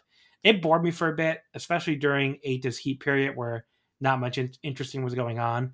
But I love Koto- Kotoge's comeback. He got to show really great fire, hitting these repeated hard lariats in the corner. That was great stuff. Uh, but Eita ended up pinning him with his uh, vertebreaker thing. And I don't forget Yep. what he called. And you know, uh, I thought it was pretty good. Not much more than that. I went three and a quarter. You know, nothing you got to run out to watch, but I thought it was pretty good. Yeah, I thought this was like okay. Um, Kotoge, Kotoge rules, and like he is the perfect person to put a new character in with because he has that fire and that sort of underdog babyface sort of vibe. Um, I felt like this was like Eita very much working a character. I'm not very familiar with Eita from Dragon Gate. Like that's the one big promotion I don't really watch, so I don't know if this is similar to the matches he has over there. Yeah, But, he's, um, been a, he's been like a scumbag heel forever there. I think. Okay, I, I'm very like I have not watched Dragon Gate regularly since like 2018 or something. So I, you know, I, I don't know what's happened the past three years, but definitely when I still watch Dragon Gate all the time, he was like Mr. Scumbag heel. okay. So yeah, he was Mr. Scumbag heel here too, that was good. And then he cut Uh, a promo afterwards, which you'll go into. Yeah. Which, Actually, I didn't write it down. I don't really. I don't know what he said. uh, he- basically just put Kotoge down for a solid five to seven minutes, and I was like, Okay. "Come on, get on with it." Oh, Jesus. I mean, very again very similar to Dragon Gate stuff. So yeah. I mean, this was it's definitely not him playing any kind of new character. That is for sure. Yep. Uh, match number five was Hayata and, and Yoshinari Ogawa versus Daisuke Harada and Junta Miyawaki. It went to a double fall in 806. I didn't dislike this. You really hated this that much? Uh, I'll get. I'll, I'll, Okay. I I'll, mean, I'll get to it. so it was to build up a GHC junior title match on October 10th uh, between with Harada challenging Hayata. Um, I thought there was some really good action in this match. The finish though was weird as fuck.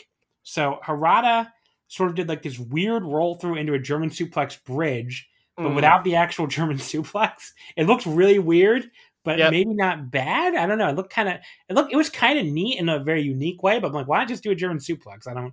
Anyway, but somehow he has his own shoulders down as well, So the Mhm. referee counts a double fall, making it a draw. Uh, I went three and a quarter. I thought it was pretty fun, but a very strange finish. Uh, do you have any thoughts on it? I get to the So I've been watching a lot. I've been watching a lot of Ogawa over the past two or three months. Um, we've been in lockdown. You know, I've been watching the old, you know, t- early two thousands um, Noah.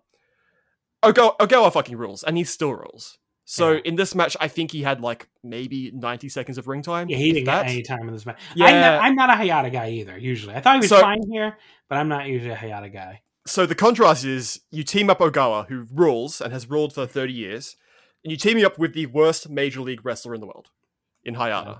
And I'm just like, oh, what what are we doing? Like Hayata is sloppy and boring, which is a bad combination for a wrestler. Um, so yeah, I just I just like c- couldn't really get into it. I felt the ending like you're, you're right. It was it was creative, but it was also kind of lame and kind of like you re- look really silly. And stop, you know, they've been doing draws on the build up to the junior title match. They did a 30 minute draw in uh was it Yokohama? I think maybe. Mhm. Um, no more, no more fucking double pins. Stop it. Double everyone's finish do- block. Everyone's doing them now. Stop doing it, please. Wow. I beg. Uh, after the match, Harada says he can't accept that decision, so he wants Hayata in a singles match right now. Again, I knew Mhm. that happened based on the cage match card. I didn't know how it happened, but I knew they did go to a singles match. Uh, apparently, it's non-title. Anyway, Yep. So Harada and Hayata elbow each other right off the bat. Hayata walks out. Okay. I don't know what the Yes. point of that was. So it went zero minutes and 59 seconds, and the ex- the actual Noah site says the match result was, quote, Hayata match abandoned.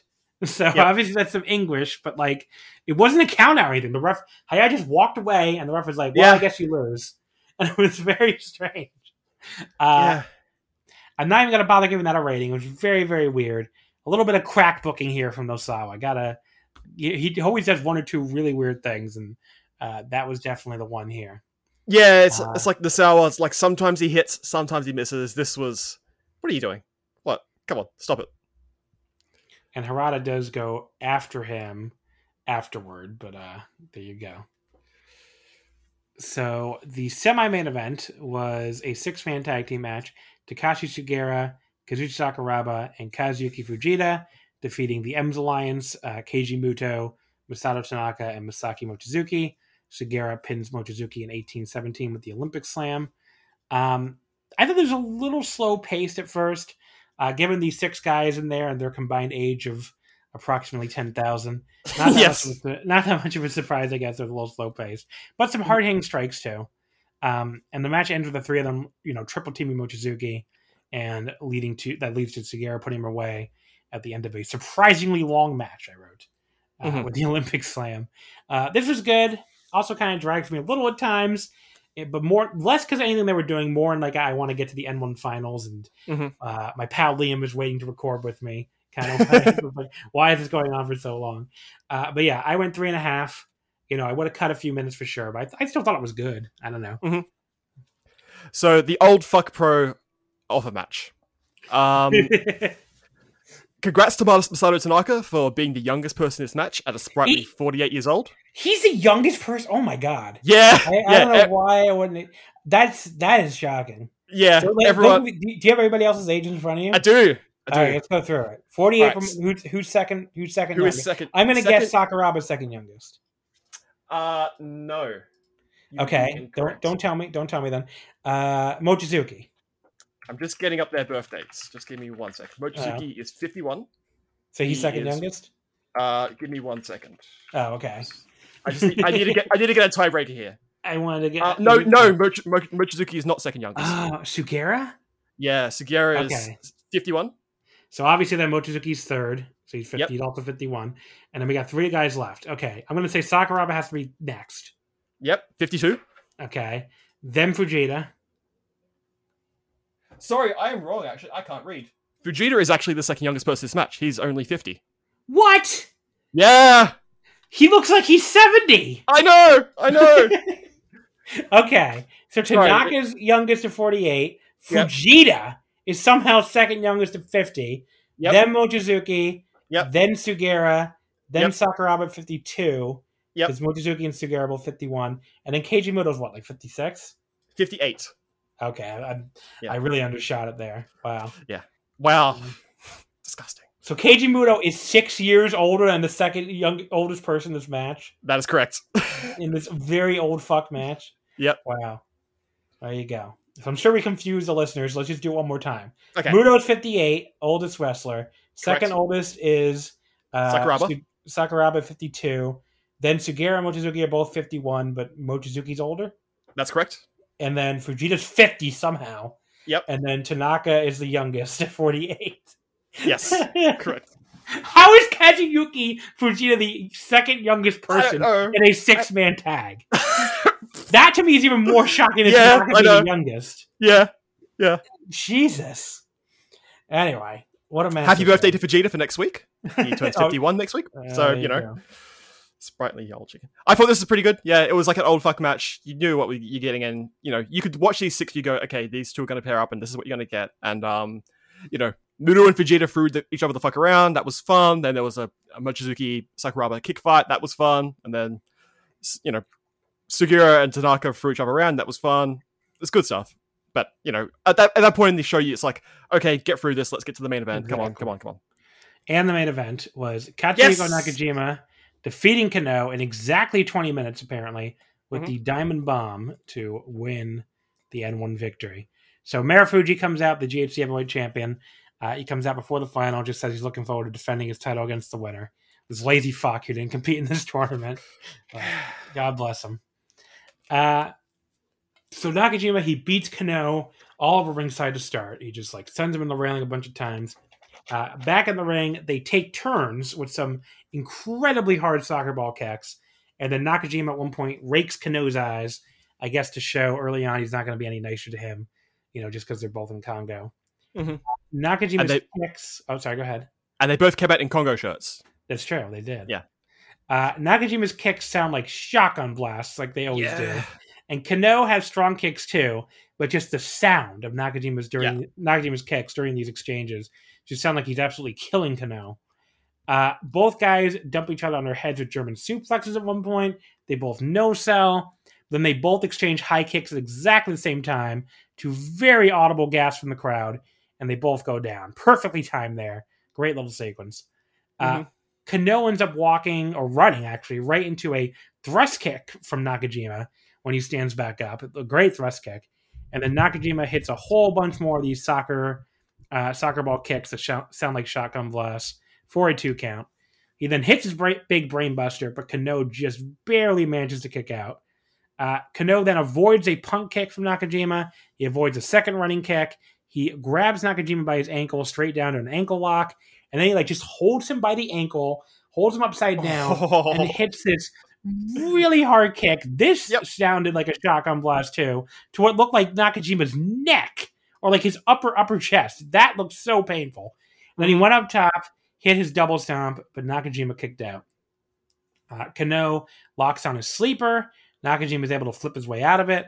He then catches Kano charging him in the corner. He sets him up across the top turnbuckle, hits a very hard knee attack to the body just before the 15 minute call, and then hits a running punt kick to the stomach as well he's on the mat. Covers for another two count. Uh, he tries to go for the brainbuster again, but Kano just reverses right into his own suplex. Uh, that leaves both guys down. They take turns hitting very hard middle kicks to each other once again. They go really fast at one point during that exchange. Kano seemingly wins that exchange. Nakajima like staggers in the ropes. Then they go, they start going at it again, and they start trading extremely hard slaps again. Kano knocks Nakajima down with his second one. Uh, the referee is checking on him. Uh, there's a super hard slap. It really just really the, the one that you knocked him down with. I mean, was a super hard slap. It fucking owned. Uh, Nakajima stands up, and Kano kind of tells him this ends up being Kano's downfall. He kind of tells him, you know, you think you can slap me back? Go ahead and try. And you know, he starts hitting his own slaps to the face of Kano. And Kano at first is totally no sign them and shrugging them off. But then as it goes on, Nakajima finally starts having an effect, staggers him, and then he just fucking uh, drops him, hits the fucking uh, the diamond bomb, which is sort of like a almost like a vertical spike po- brainbuster into the power bomb, I guess. And Mm. that gets. Oh wait, did I describe It's, it wrong? it's like it's like the Death Valley driver into the Brainbuster. Oh yeah, yeah. Okay, that's right. Yeah, Uh, but yeah, so this is almost like Kano's own arrogance cost him the match. Mhm. uh, where he had Nakajima right where he wanted him, but then he sort of let Nakajima start slapping him at the end there, like in a "come on, what have you got" sort of way, and just you know his own arrogance kind of bit, bit him in the ass there, which I liked. Uh, they do hug each other at the end though, so I guess there's no problems in Kongo. Kongo is fine, everybody. Uh, Kongo is but fine. yeah, this match absolutely fucking owned. These two fucking killed each other there. This is easily the best match of this tournament by a wide margin. It was better than all but one G1 match so far. Obviously, Ishii Shingo. Uh, I went four and a half here. Uh, it may crack the bo- very bottom of my match of the year list. I have to go through and compare it, I guess. But this is really outstanding stuff. Just these two guys absolutely beating the shit out of each other, and it absolutely owned. So, what else can I add to that? Jeez, you really summed it up really well there. I think a couple of things. So, the first thing that I noticed is, um, you know, on the show as a whole, um, Noah really upped their production standards and production values for this particular show. This show looked amazing. Um, they've got this new 4K camera that they're using to get these like really nice in focus shots of people coming out. And the first thing I noticed coming out as uh, Nakajima came out, he has like, you know, he comes out from um, the Funaki match and he's got this massive fucking bruise all down his neck. And it looked so, so gross. Like with how badly he got beat up in that earlier semifinal match. You know, Kaito, no, sorry, Kano and, you know, Nakajima both work matches before this, work matches before this match on this show. So they come in a little bit tired, but it's like they fucking brought it. Holy hell. Um, yeah, like they they kicked. The, you know, there's one line that I think Stuart Fulton had on the English commentary where it's like there are more kicks than a sneaker factory, and I was like, yeah, fuck yeah, get in, get in. Um, they just beat the fuck out of each other for 20 minutes, and they can't really do this with anyone else in this company. Even though Noah is a hard hitting, stiff, strong style company, like these two are the only two who can do this really strike heavy, you know, laying it the fucking shotgun blast to the chest, shotgun blast to the back thing for this length of period at this level of intensity. Um, yeah, I love this, and um, this kind of cemented one of my thoughts that I've been having over the past 18 months or so, which is like Katsuhiko Nakajima is the best wrestler in the world. He's got he's got the charisma down now. He's got the match quality. He's got the you know the intensity. He's got the you know character. Like he is like every time I see him on my screen, I instantly transfix. I want to see everything he does, and he like his mere presence in a match automatically elevates it massively. So fucking so happy to see him get go back to back. Um, happy. I'm gonna be. Oh, yeah, I forgot he won last year. Wow. Yeah. Yeah, yeah. Back back to Knack. So, So now um, he's the Kota Ibushi of Pro Wrestling Network. wow, wow. There go. I'm really Don't gonna, dare really insult- gonna trigger Liam. Don't you dare insult my boy like that. Um, yeah, yeah. th- this this was so fucking awesome. I love it. It's so funny, by the way. I have I realize I have the number one Western Ibushi hater this week, and then I have the number one Western Ibushi fan, uh, Haley, returning to the show next week. Real, real like duality of man. Yeah. from the the person who hates Ibushi, the person who loves Ibushi more than anyone on earth. So So who I, is I, Angel? meanwhile, I am uh, I am Ibushi. I am Switzerland, I guess. I mean, I like I actually like Kota Ibushi, but Yeah. yeah, you know, not like Naito, obviously. it's like Kota Kota Ibushi for me is when you know that meme when it says like I want Katsuhiko Nakajima, and then you know the mother says Uh, we've got Katsuhiko Nakajima at home. Yeah.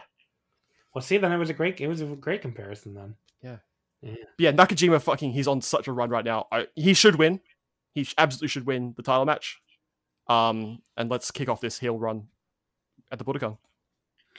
Uh, yeah, so o- overall, you know, great. Hard to call it anything less than a great show. All the N1 matches delivered, so you know, definitely should go out and watch it. You can really skip everything else, I guess, other than the two semis and the final.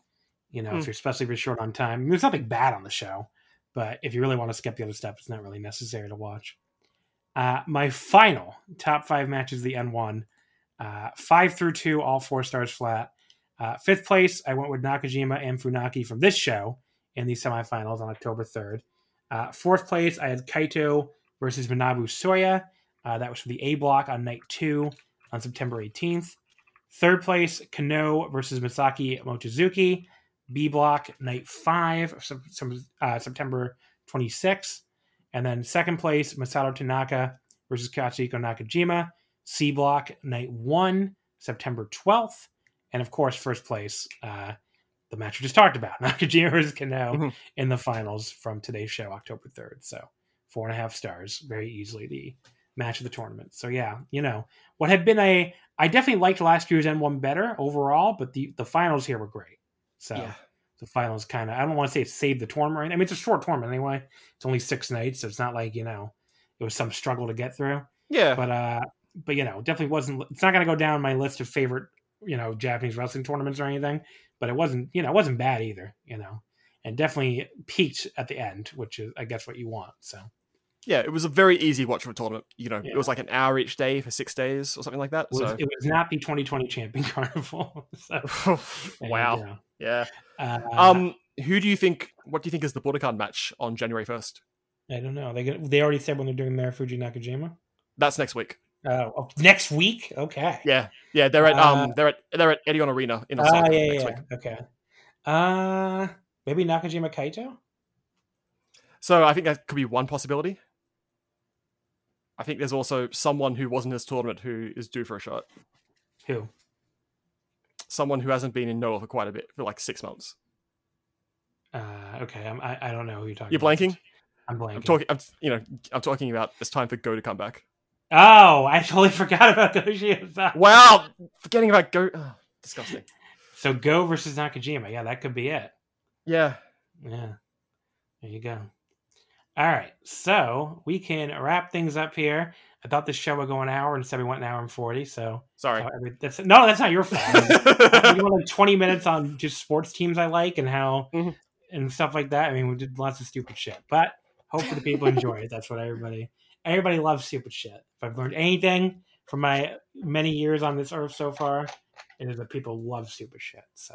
yeah. Uh, anyway, Liam, uh, anything you want to plug for the people? Oh, not really. You can find me on Twitter at Liam underscore D underscore McKen if you want to learn about like digital law and puro firsting and why NFTs are bad and all sorts of dumb shit. NFTs are definitely bad. Oh, they suck. Yeah. Uh, anyway, uh, I want to thank everybody, of course, for listening. Uh, check out the Patreon for the ongoing G1 coverage, including tomorrow, uh, Monday, October 4th, uh, B Block show. All throughout the week, we have more Patreon coverage. Next week, exclusively to the Patreon, uh, I will be joined by Haley, a returning guest who always have a good time with Haley when she's on. And she and I will be talking G1 Night 13 uh, from next Sunday, or next Saturday, I think it's actually. Yeah, Saturday the 9th. Uh, plus Tokyo Joshi Wrestle Princess 2. So Oh. those are the two shows we'll be covering exclusively on the Patreon, uh, myself and Haley. Uh, on the free feed, the schedule gets a little weird after that because the G1 schedule is so weird uh, at the end here on these weekday shows. So it's a Patreon exclusive episode this coming Sunday, October 10th. Then a free episode, October 14th, on a Thursday. And that'll cover G1's nights 15 and 16, uh, Wednesday the 13th and Thursday the 14th. And then the following Thursday, October 21st, will be the final two nights of the G1 uh, with uh, Voice Wrestling Sean Cedar coming on to talk about that with me. And that'll be exclusive to Patreon as well. So if you want to hear me talk about the finals of the G1 and wrap everything up in the G1, you have to subscribe. So it is patreon.com slash wrestling omakase. It's only $5. If you like the free episodes, if you listen all the way to the end of the free episode, honestly, I don't know why you wouldn't enjoy the Patreon because clearly you can handle me more than many other people. Uh, so yes, definitely check out the page. Check out the Patreon at patreon.com slash wrestling omakase. Uh, you can always follow us on Twitter at wrestle omakase. Uh, wrestling, of course, would not fit. And folks, thank you as always for listening, and I will see you next time.